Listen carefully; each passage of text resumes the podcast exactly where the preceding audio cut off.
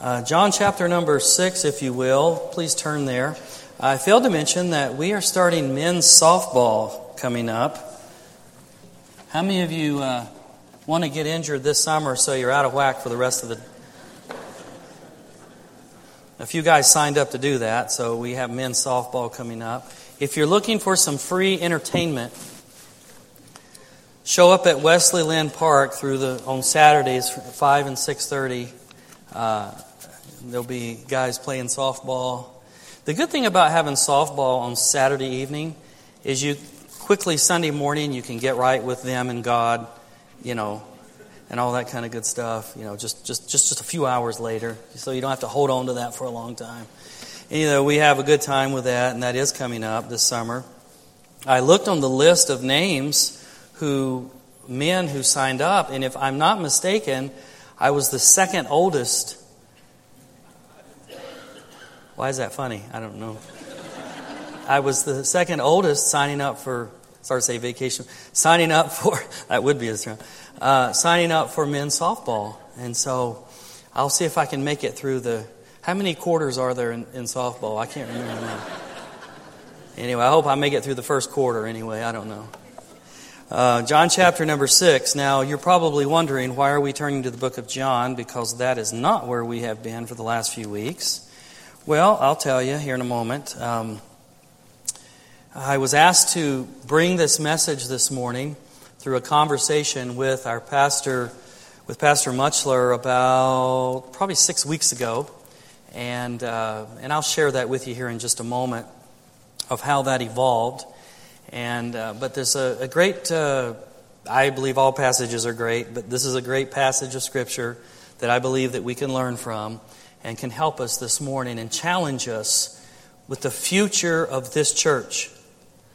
The future of this church depends on God's hand of blessing through a people who are wanting it to move forward for the cause of Christ. It will not happen just, just on its own. And this morning, I want to bring a message that help us realize that and kind of testimony ish type thing for my life, uh, being here as long as my wife and I have been here. And so we're at John chapter number 6. We're going to start reading in verse 5. It's not a lot of verses. Would you please stand if you're able?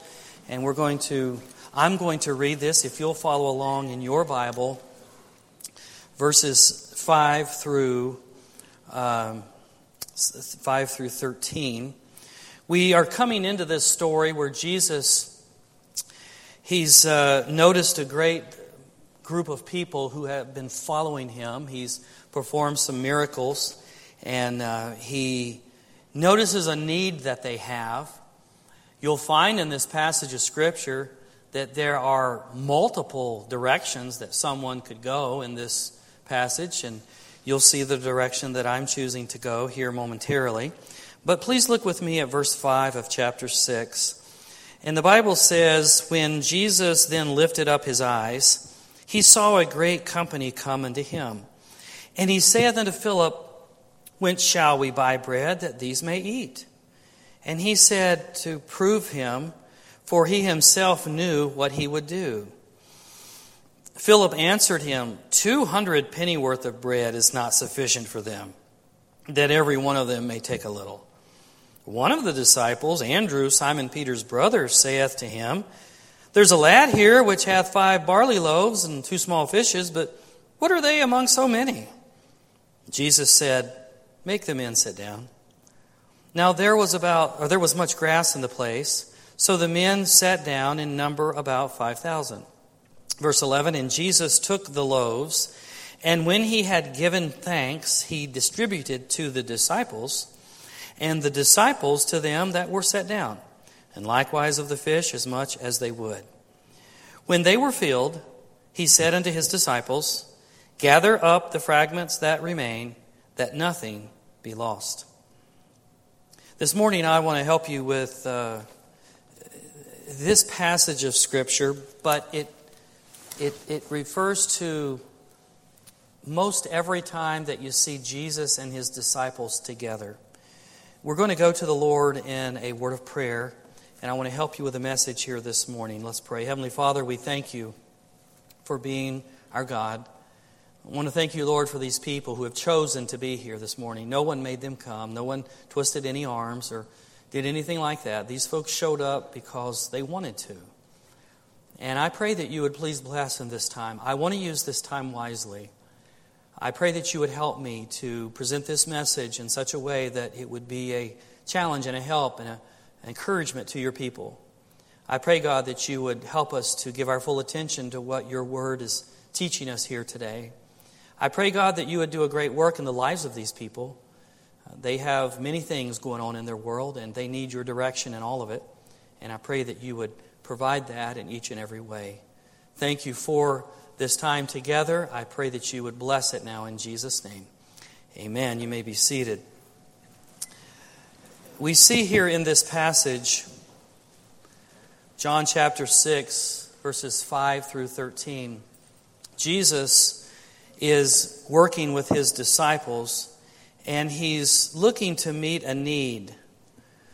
And matter of fact, we see all throughout the Gospels where Jesus is doing this. With his disciples, he has them uh, in a setting where amazing things take place. Now, there's we've seen we read stories in the Bible where Jesus is with his disciples and uh, he's uh, healing someone, or he's uh, bringing in a draught of fish, or he's doing different things, but he's including his disciples in this event, in this situation. In this passage of Scripture, there's so many things that we could pull out from it and create a message from. Um, we see Jesus' compassion, and we learn that, boy, that'd be a good uh, characteristic for us to have continually in our life. Amen. Uh, compassion. We see Jesus uh, taking the lunch of a lad, a young man, and this lunch that was prepared for one person. And we see Jesus taking that bit of food, that, that lunch, and feeding over 5,000 people with it. The, in this script, in this passage, it tells us there was 500 men. We know there was a young lad, so we would say there's 500 or 5,000, excuse me, 5,000 men plus women and children. There had to be a lot of people who needed a lot of food. We, we could bring a message on, you know, what little bit you have, give it to God, and He can, he can make it more than you could ever think. I mean, and it would be a very, I think, productive and helpful message. That's not the direction that we're going in this morning, but it could be pulled from this passage. Uh, we're excited to see that when Jesus created this opportunity to feed these people, that afterwards, how many basketfuls were left over? Twelve. Well, that's pretty amazing. He not only took care, he more than met the need. Boy, that'd be a message to preach. I, that's been the history of our church here at Grandview Baptist Church. He's more than met the needs that have come throughout the history of this ministry, and we're thankful for that. That'd be a direction someone could go. But that's not the direction that I'm going this morning. I want you to see here in this passage that there's something in this passage and in other settings where Jesus is with his disciples that he does on purpose. And here's what it is Jesus was constantly creating an environment where the disciples could have the opportunity to be a part of doing something that they would have never done on their own. Jesus was creating an environment where the disciples would have the opportunity to do something and be a part of something that they would have never done on their own. Can you imagine uh, that evening after Jesus fed all these thousands of people and all the food that was left over? Can you imagine? Uh, the scripture doesn't get into detail on this, but can you imagine that maybe at least one of the disciples is kind of kicking back for the evening and he's rethinking about what Jesus did? And he's thinking about, wow, I can't believe that happened. I mean, I saw the food that was there. I saw that lad's lunch, and, and I saw these thousands of people.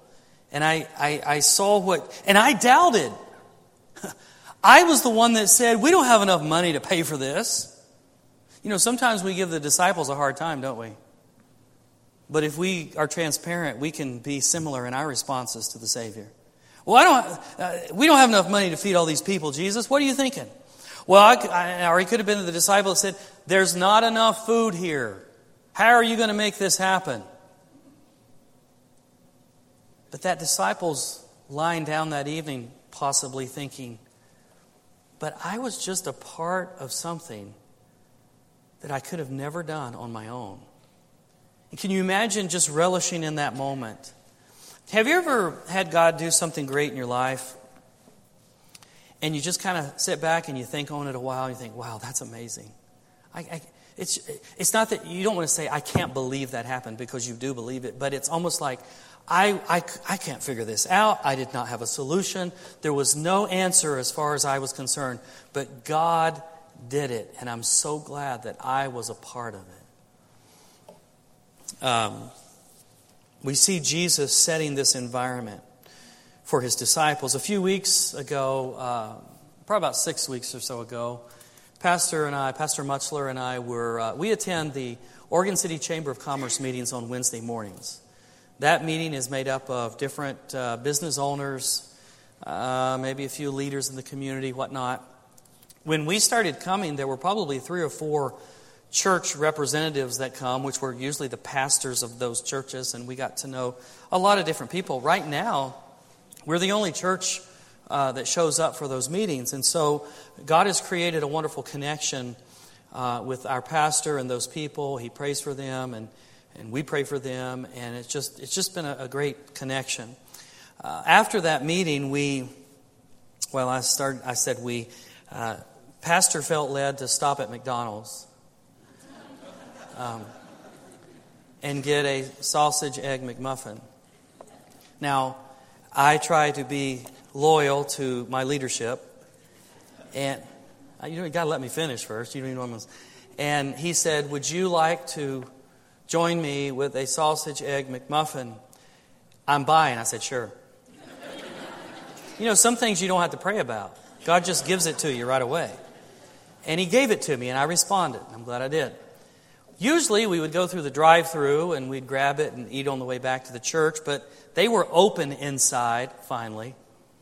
And he said, Hey, let's, let's go in and just sit down and talk a little bit and eat, eat our food. Okay. So we went into the McDonald's restaurant there and we got our food. And we didn't schedule this. We didn't, this was not on our agenda to have this type of a conversation uh, in this setting necessarily. It just kind of lent itself to it we were there enjoying our food, and uh, we began to talk about ministry. Now, that's a lot of what we talk about because that's what we do. But we began to think back on some of the wonderful things that God has done through the avenue of Grandview Baptist Church. And, you know, I might mention one and, and then he would mention another, and then that'd spring a thought in my mind. You know it is, you don't remember it all, but you know, someone says something about, oh, well, what about that time when we ran all those buses? You remember, and the, all those adults came, and well, what, hey, I remember that one. What about that time when we had over two thousand people on property and cars were, you know, what, you know? And so we were just enjoying ourselves, thinking back on some wonderful things that God had done, and there's nothing wrong with that. There's nothing wrong with that at all. We don't live in the past. We're still expecting God to do great things today, okay, and tomorrow and next year and the future of our ministry. But it is good sometimes for us individually just to remember how good God is and to think back on some of the blessings of the past and how he did this and you know all these people that we, we call them big days. Well it kind of depends on what the emphasis is. Sometimes we've had a big day where we had an attendance emphasis Okay? We used to, years ago, have a, have a, a day called Pack a Pew. Okay? And so we would in, encourage our church folks to invite their friends and family and in laws, outlaws, it didn't matter. Just invite them all. Bring them to church. I remember I always packed my pew because I chose that one right up front. That, and so uh, it was challenging for me, but I packed that pew every single time. I'm so proud of myself. That's the problem. Um, and we talked about uh, special events where our emphasis was on sharing the gospel and you know, you can't make somebody trust Jesus as their Savior, but you can sure enough tell them. You can make it clear and understandable, and if they so choose to do so. And we would share uh, stories of how uh, our church went out with this effort of sharing the gospel and saw, you know, hundreds of people trust Christ as their. And we went on. We talk about special events there at that setting. We talked about big days that we had. We talked about outreach opportunities where we did things off property. And people in our church had opportunity to serve in ways they had never served before. We talked about trips that we've taken. And God used, uh, used uh, our, the efforts of the people in a great and mighty way, whether it be a missions trip, of which some of our people are on now, of which we're hearing that God is using them, and we're excited about that. But we're just, we're just talking about different things. We, we even talked about a few people that we know that God used through, uh, more than a few, a lot of people that God have used, has used in our ministry through the years who've passed on and went to heaven. Well, I could start naming some names, but I'll forget them, and I don't want to leave anybody out. But just some wonderful people in this church who, who, who had just served so great, so wonderfully through many years before they went to heaven. And we were just, if you'll just kind of forgive me for reminiscing just a little bit, but I'm doing this on purpose. We just kind of spent some time thinking about what God had been doing in our church. I want to tell you something, I said this earlier. That doesn't come just because it just happened. See, God realizes there's a group of people who love Him and want to serve Him and want to make a difference, as the lady sang. And I believe that's where He's willing to turn on the spigot of blessings and say, that's the kind of ministry. Not because we're anybody great or special or anything like that. We've just opened up our hearts and minds and yielded to Him to create an, an environment where Ministry is exciting. You know, serving Jesus is a wonderful thing. Serving the, serving the Savior, raising your family, in uh, investing in the lives of other people is a wonderful thing.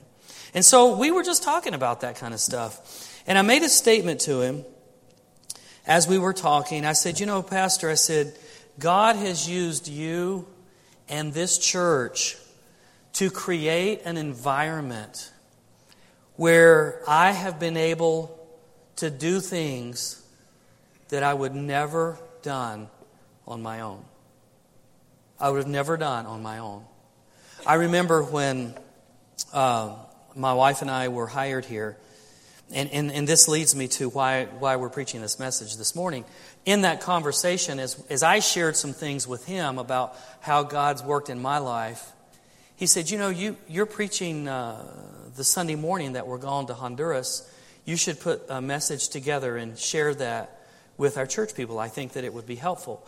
And I said, Okay. And so that's why I'm doing this. And so he, so, you know, he said it's kind of unique too because it's the month of June. And June is a special month for us because uh, June 26 years ago is when my wife and I pulled into town. Oh, it was an exciting time. Uh, moving truck, 26 foot moving truck. I had about that much space in the truck, and she, well, anyway, I won't get into that. That's not true. Uh, and we pulled in, driving across the country. We were excited, but we were, we were a little, uh, what's the word, a little anxious too.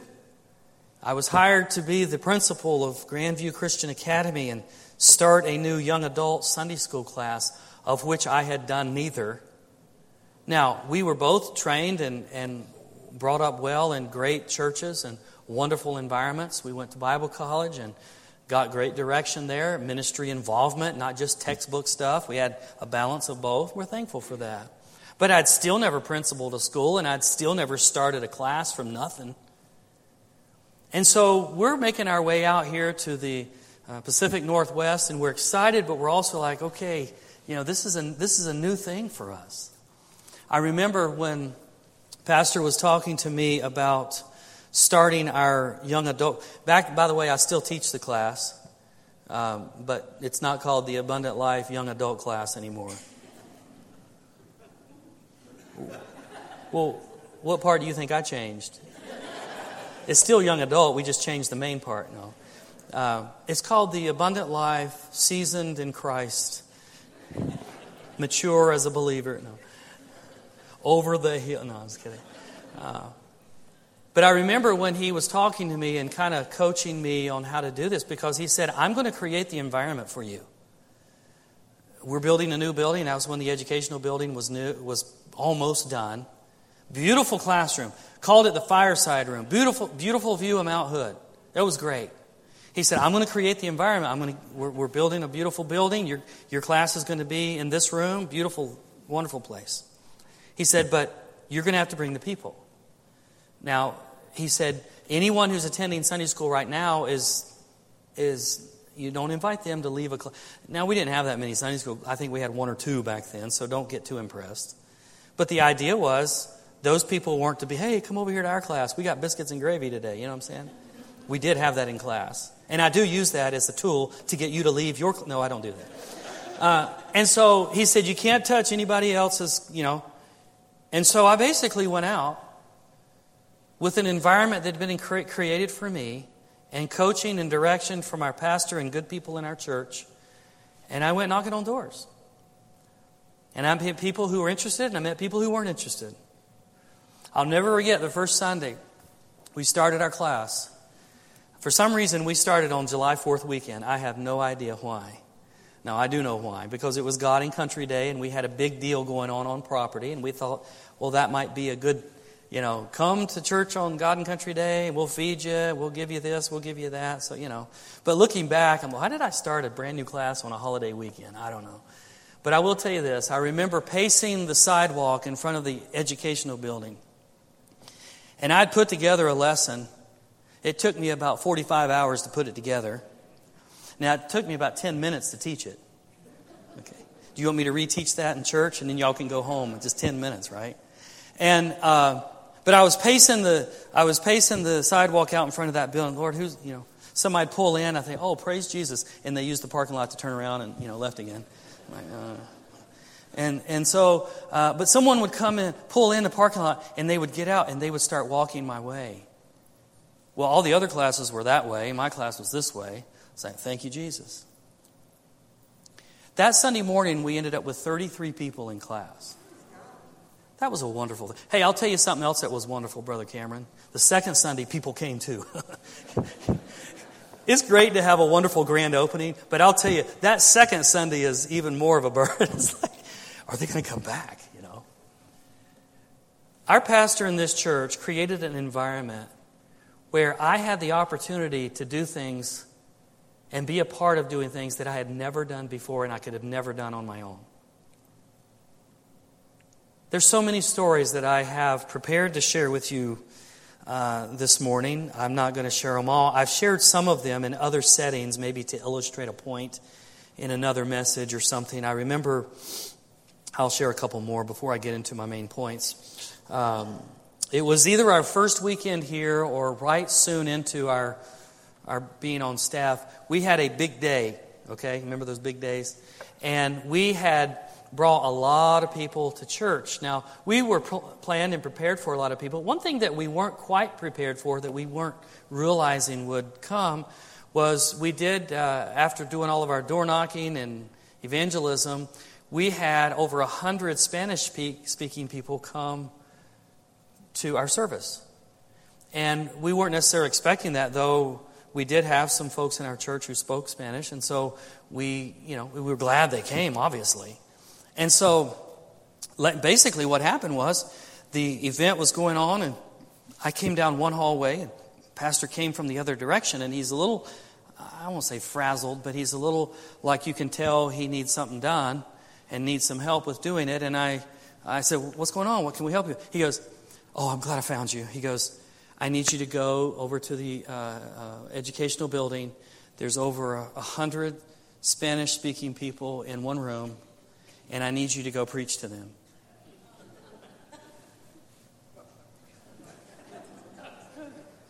I said, Me speaking no Spanish. He said, You speaking no Spanish, you get a no paycheck. I said, Si, senor, you know. I'll figure it out. He goes, Look, and some of you know uh, Blanca now it's Blanca Skaggs. It was Blanca Terrell back then, a wonderful Spanish lady, attends our 8:30 service. He goes, "Look, there's a lady named Blanca. I didn't even, you know, I'm new. And I, she, he said, "There's a lady named Blanca over there. She's going to help interpret for you. Have you ever, have you ever interpreted? Have you ever talked through an interpreter? You ever done that? It's one thing to do this, which is is a challenge. You know, it's it's a one thing to preach, but it's another thing to to say something and then have to wait for them to say it, and then not to have forgotten where you were in the conversation. How many of you get easily distracted? Where was I? And I don't know where I was. And and and so I have never done that. Oh my goodness! I've never preached to a group of uh, Spanish-speaking people. I've never used an interpreter to do that. And I'm heading off to a building that I've been in few times already. I just barely got here. But an environment was created where I had the opportunity to do something that I would have never done on my own. We went into that room. Now, I can't take any of the credit. I just figure Blanca preached to him and she led him to the Lord, okay? I tried to muster up some stuff and you ever had an interpreter and you say, you know, Jesus loves you, and they say something for about two minutes? You know, did I say all that? you know, God is good, and they spend three minutes. I think she added some to my message which at that time I'm okay with. You know what I'm saying? We saw, we saw many of those Spanish speaking people trust Christ as their Savior that morning. An opportunity to do something that I would have never done on my own. I'll share one more with you, and I'm going to give you three points and help you here tonight or this morning. Um, several years ago, we pastor was promoting a missions trip, and uh, now, this was not my first missions trip. My first missions trip was making my way from North Carolina to Oregon because everybody there thinks Oregon is another country. You know what I'm saying? And you probably feel the same way about the other side of the world, right? But anyway, uh, he was promoting a trip to the Philippines. You ever been to the Philippines? It was going to be a great trip. 17 days.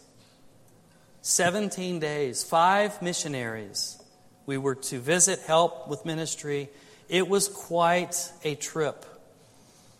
And as he explained it, I thought, wow, this is going to be amazing. This is going to be an amazing trip. I would really like to go. He said, folks, here's what we're going to get to do. You're not going to believe this because we can't even do this in our country. But we're going to get to go and be with a missionary, and the missionary is going to hold a big evangelistic service in public schools, and we're going to go and help the missionary. We're going to hand out things and we're going to maybe lead a few songs, but we're going to listen and learn from the missionary as he conducts these big evangelistic services in public high schools all over the place. I thought, wow, that sounds pretty cool. I, I can't even come, I can't even go and do that where I live. I can't wait to go and do that. I'm really looking forward to helping them. How many of you sound, how many of you think that sounds like a pretty good opportunity? Okay, I thought it was a pretty good opportunity. So I uh, signed up for the trip. It was time to go. We left for the Philippines. I had never been to the Philippines. I had never even finished reading the book of Philippines. I mean, I was so green, I did not know what to expect. All I knew, I'm telling you the gospel truth, all I knew was I, we were going to go help the missionary. I'm looking forward to doing that. I'll, I learned. I can, I can do that. I can soak it in. We get there, late one night. It was hot, muggy. Now, we were excited about the trip, but we were very tired, and it had been pretty exhausting. And as we got into the motel, Pastor said, I want to meet with everyone in this small room over here before we uh, go to our rooms, and I want to discuss what's happening tomorrow. Okay. I'm looking forward to going to bed, actually, but all right. You know. And so uh, we all meet in this little room. We're kind of crowded in there, and there's no air condition. It's muggy. We're ready to hit the sack, you know. And he pulls out a piece of paper like this, and he starts looking at it. He goes, Well, this is our schedule for the next few days. I'm not going to go over all of it, but I do want to cover what's happening tomorrow. That sounds fair. We at least know what's going on tomorrow. And so he got out his pen and he had this piece of paper. He goes, Now, tomorrow morning, we are scheduled to be with a missionary at 8 a.m. at a public high school. And he got his pen out like he needed to write something down. I'm like, what does he got to write down? Eh, the schedule already tells what's happening. And he looked, he, then he looked up. If you ever see Pastor Muchler with a piece of paper in his hand and a pen, and looking up, it means he needs something. It means you are getting ready to get blasted with something to do that you've never done in your life. You see, how do you know that? I've been here 26 years. That's how I know. And so he takes out the piece of paper, he pulls out a pen, and instantly it hits me. We are not here to help the missionary. I'm about to hear some news that's going to be pretty challenging. 8 o'clock, public high school. I hear there's over 500 students there. They're going to be in an open air courtyard. He starts looking around. I start looking up. All kinds of bugs in the Philippines that's not here in America. I was counting the bugs. He said, Brother Chris. Yes? Uh, I'm going to schedule you to preach that service. What? I mean, I brought a t shirt to give the principal from Portland, you know, so maybe they would you know, think that's cool. Oh my goodness. I went to my room and I thought, what in the world? How am I going to do that? I mean, I've never done that in my life. Went to bed, got up, had some thoughts together. A message, of course, our messages were, of course, geared on the gospel and sharing the gospel. And encouraging folks to trust Christ. Put the message together. Got out of the van, walked up to this courtyard. Oh my goodness. There were so many students there. It was amazing. And what did I do? Well, I stood up and preached to five over 500 students. Told them about the Savior. Gave them an opportunity to get saved. Got back in our cars. We went back to our meeting place. Everyone began to test, give testimony. Well, I was over here and I noticed that in this section there were this many that said they prayed and asked Jesus into their heart after hearing a clear presentation of the gospel. By the time they added it up, it was over 400. Now, there was no arm twisting, there was no manipulation, there was, it, was, a clear presentation of the gospel and a free opportunity to choose or reject. It, I mean, I was given an opportunity to do something because there was an environment created so that I could do that. Jesus constantly did that with his disciples. This morning, I want to give you three things that must take place if we want to continue. And I say we want to continue that type of environment in Grandview Baptist Church. That type of environment does not just happen.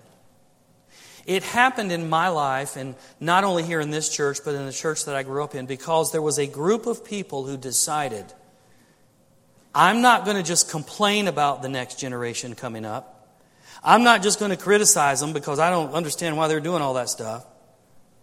I'm going to do my part in helping create an environment where that next generation will have the opportunity to do something they've never done for Christ. That is how I grew up. And I am so thankful for that. But I'm going to tell you something. Our next generation will not have that. If God working through us and us yielding to that and creating that atmosphere here, it will not continue. It's up to the people who decide that they care enough about the next generation. Hey, they're right on our heels. They're coming up right behind us. I can't believe I'm 50 years old. I can't believe my wife was eight years old. Did you get that? I hope not. you know what I'm doing now? I gleaned from that environment a long time. I'm working to provide that. I don't want to be a person who looks at the next generation and says, How stupid can you be? Even though I might think that once in a while. I want to be a part of a generation who realizes that if this thing about Christianity stays exciting and moving forward, it's because I'm choosing to create an environment where they get excited about serving Jesus. And by the way, that can happen. It has happened and it can continue to happen, but it takes people deciding, I'm going to, I'm going to help create that. It was you, it was the church people when I grew up who helped create that environment for me. And we have an opportunity as a church to keep that moving forward. I'm going to give you three, three quick things here and we're done. How can we keep that moving forward? First of all, we need a passion for ministry. A passion is a strong desire or devotion to something, a strong desire or devotion for something. This church did not get off the ground because a pastor and a group of people just kind of just floated through and just, you know, didn't really put any effort or any passion into serving Jesus and complained about how hard it is and how rough the journey is and, you know, woe is me and all. No, no. That's not how, that's not how an environment was created here in this ministry where it became exciting to young people and gave them the opportunity of doing something they would have never done on their own. The, the, way that, the way that this church got off the ground was because there was a pastor and a group of people who said, you know what? We care enough about the next generation. We're going to show them that serving Jesus is, is fun. And we're not, I'm not putting on a show. We're not putting a put on. We're going to, hey, serving Jesus is, is, is exciting. Serving Jesus is wonderful. My wife and I tried that with our own children. I grew up that way. She grew up that way. We weren't made to go to church. We got to go to church. There's a difference. We got to. It was, it was something we looked forward to. And we didn't have to ask if we were going or not. It was an environment that was created that pushed us out of our comfort zone. You ever been pushed out of your comfort zone to do something? Okay, good. I got to make sure I add that. All right, okay. I have many times. I've shared just a couple. Oh my goodness, I could spend the rest of the day. Not going to. On times through this ministry that has put me in an environment, created an environment where I was able to do something that I would never done on my own. Oh my goodness. But praise Jesus that I had that environment. There's got to be a passion for ministry. You know, if we're not careful, we can settle in our passion for ministry.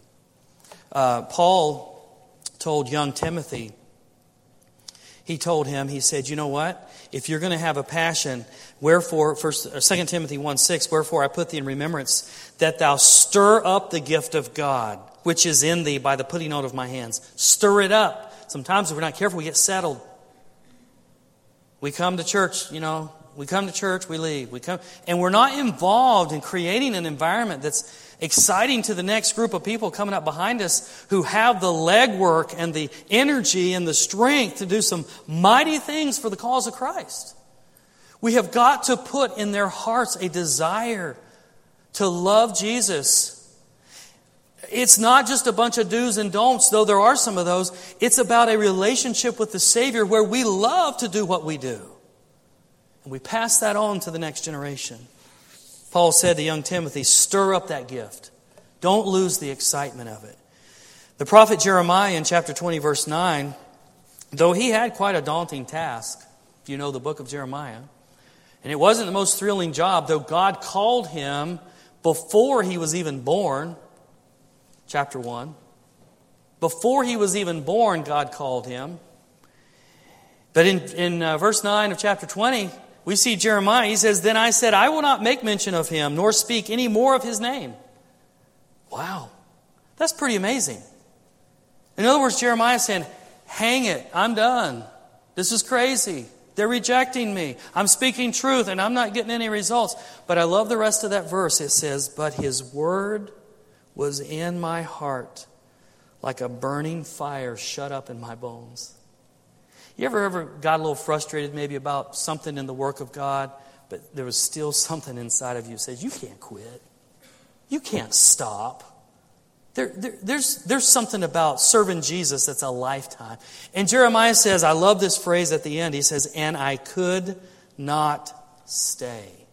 In other words, I can't stay there. I can't stay frustrated. I can't, I can't stay settled and not serving Jesus, even though I know I said what I just said. And he went back to, and he went back at it.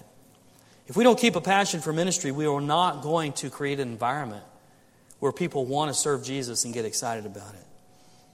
Next, not only is it a passion for ministry, but it's patience with men. How many of you, as we get a little older, we become a little less patient? Yeah, some of you were quick to raise your hand. Some of you, I know why you were quick to raise your hand. We do. We get a little impatient. How many of you say, you know what, I can do it, I can do it quick, I, I, I can just do it and get this job done, I don't need to train and teach anyone else? How many of you can do something faster than you could do training someone else to do it? Okay? Uh, okay. But do you see something here?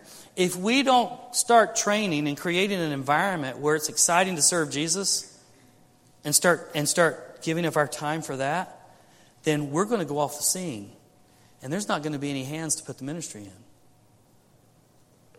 There's got to be a patience with men. There's a few stories I don't have time to share now where pastor in this church was very patient with me being young in the ministry as we first came here, learning things, doing something the wrong way, and then realizing, oh, that was the wrong way, you know. Uh, but very patient. I'm very thankful for that. But I'm going to tell you something. Uh, when we refer to the next generation, people coming up behind us, when they make mistakes or do something that's kind of silly or dumb or whatever you want to call it, we've got to have patience with them. Jesus did. Jesus had patience with his disciples. That word patience means to calmly bear. He had great patience with his disciples. Here's what happened in this case Philip said, We don't have enough money. I know what you said, Jesus. I know you're Son of God and everything. I know, yeah, yeah, but we don't have enough money. Can't do it. What did Andrew say? Andrew said, Well, there's some food here, but there's not enough to feed these people. It can't be done, Lord. No way, no way, no how. Won't happen. What Jesus say? Make them sit down. He was patient. He could have just blasted those guys, couldn't he? You guys, you don't even trust me. I, you, you tell everybody I'm the Son of God and you can't even trust me. Have the people sit down. And what Jesus do? He blew them out of the water. He showed him what he could do. And he placed them in an environment where they had the opportunity to do something that they could have never done on their own. But you know what? He was patient with them. We're going to have to be patient with the next generation. We're going to have to realize they're not going to do everything right, or they're not doing everything that they're going, to, they're going to have to be told five or six times. How many of you had to be told five or six times from your parents, or you know, I did. They're going to have to be. There's going to have to be some patience there. And then, lastly, what we don't get a whole lot of, and we should get more of, and what we should give more of is positive motivation. You can do this. I believe in you. You have within yourself, with God's leading, the ability to do some wonderful things for the cause, for the cause of Christ. That type of statement that I just made up right there is what I grew up with. I grew up with people in the church telling me that. And I would think, really? I don't think I don't see that in me. And, and they didn't just say it to me. They, you know, it was that it was that environment that was created. Where they cared enough about the young people say, hey, serving Jesus is great. He's going to do a wonderful work in your life. You can do this. Keep your eyes on the Savior. He's going to, he's going to use you far greater than He's using us. What did Jesus tell His disciples? Let me tell you here, real quick. Well, he's got it up on the screen. John 14, 12. Verily, verily, I say unto you, he that believeth on me, the works that I do shall he do also, and greater works than these shall he do, because I go unto my Father. Jesus saying, I've done some wonderful things, but I want you to understand there's going to be some great things that you're going to be doing too. You see, our next generation, if we're going to create, if we're going to keep this environment going where serving Jesus is exciting. It's not dull. It's not a bore. It's not a dread. We're going to have to create an environment where there's some motivation. There's some positive motivation. You can do this. Hey, it's good to see you today. I'm glad you're here. Hey, I saw you in church. You were sitting up, listening, paying attention. Hey, that's awesome. There's got to be some. I had that. Did you guys have that? Were you brought up in? I had that kind of stuff. Whether we did or did not, if we want to create an environment for the next generation, if we care anything about the work of God and its future, then there are some things that we must do in order to create that environment where our next generation coming up. And when I say next generation, I'm not. I'm, talking about the the, the, me when I when I'm talking about when I refer to me, I'm talking about the 30 year olds. I'm talking about the 20 year olds. Okay, I'm also talking about the teenagers, but I'm also talking about those that are just maybe 20 years behind me or, or 10 years behind me. We are going to have to continue to be passionate about the Savior, about ministry. We're going to have to continue to be patient with them as we guide. Pastor was so patient with me. We're going to have to have a positive motivation that says, You can do this. I'm praying for you. I believe in God and I know He'll use you in a great way. Now get out there and do something for Him. I'm telling you what, that type of environment is what I had. And that type of environment is what we need to continue in this ministry so that we can see God do some miraculous things. That's what Jesus did. Our heads are bowed, our eyes are closed. I just want to ask you a question this morning. This is a basic message. How many of you just say, by an upraised hand, I want to be a part of creating an environment where the next generation has the opportunity to do things for God that they could have never done on their own? Simple question. Our heads are bowed, our eyes are closed. How many of you would join me with an uplifted hand saying, I want to do my part in making that happen. The future of this church stands on the people who decide, I want to do that. Our heads are bowed, our eyes are closed. Maybe you're here this morning or you're watching on live stream and you do not know for sure. Thank you. You can put your hands down. You do not know for sure that you're on your way to heaven. Jesus paid for our sin debt. He paid and will forgive us. We don't have to spend eternity in an awful place called hell. We can go to heaven and be with Him forever. But we must trust Him as our Savior. We must realize we're a sinner. We must realize that He paid that sin debt and he, only He alone can forgive it. And we must trust Him.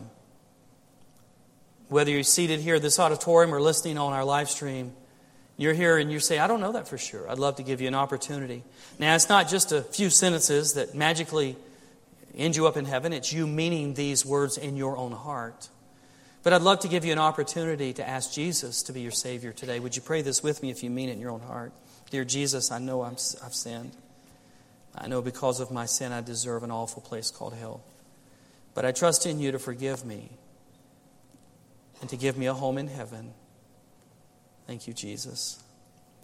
Dear Lord, I thank you for these people who are here today. I thank you for their attentiveness and their desire to, to follow you closer. I pray that you would help us as we work to continue creating this exciting environment of where serving Jesus is just an awesome thing.